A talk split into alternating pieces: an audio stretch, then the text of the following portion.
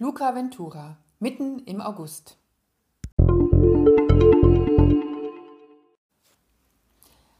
Eigentlich hat Enrico Rizzi, Inselpolizist auf Capri, den schönsten Arbeitsplatz der Welt. Denn wenn er nicht gerade mit kleineren Delikten zu tun hat oder dafür sorgen muss, dass Signora Parisi ihre Ferienwohnung nicht schwarz bauen lässt, arbeitet er im Obst- und Gemüsegarten seines Vaters zwischen sonnenwarmen Früchten und jedes Mal, wenn Rizzi aufs Wasser schaute, hatte sich der Blauton im veränderten Tageslicht verändert. Doch mitten im August treibt plötzlich ein Toter in einem Ruderboot vor der Punta Carena am südlichsten Zipfel der Insel. Es war eine Badebucht mit bequemem Zugang zum Wasser, Bootsverleih mit Felsen, auf denen man sitzen und sich sonnen konnte. Der Ermordete ist Jack Milani, junger Spross einer reichen Unternehmerfamilie aus dem Piemont und Student der Ozeanologie. Er und seine Freundin Sofia Polito hatten gerade noch ein Praktikum im Istituto di Biologica Marina Ischia gemacht. Nun ist der eine tot und die andere verschwunden.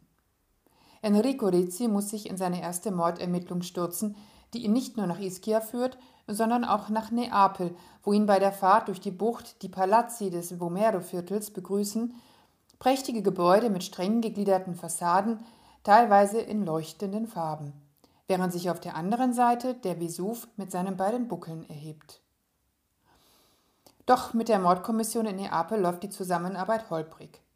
Dort zeigt man wenig Interesse an dem Fall. Warum dauern die Laboruntersuchungen so lange?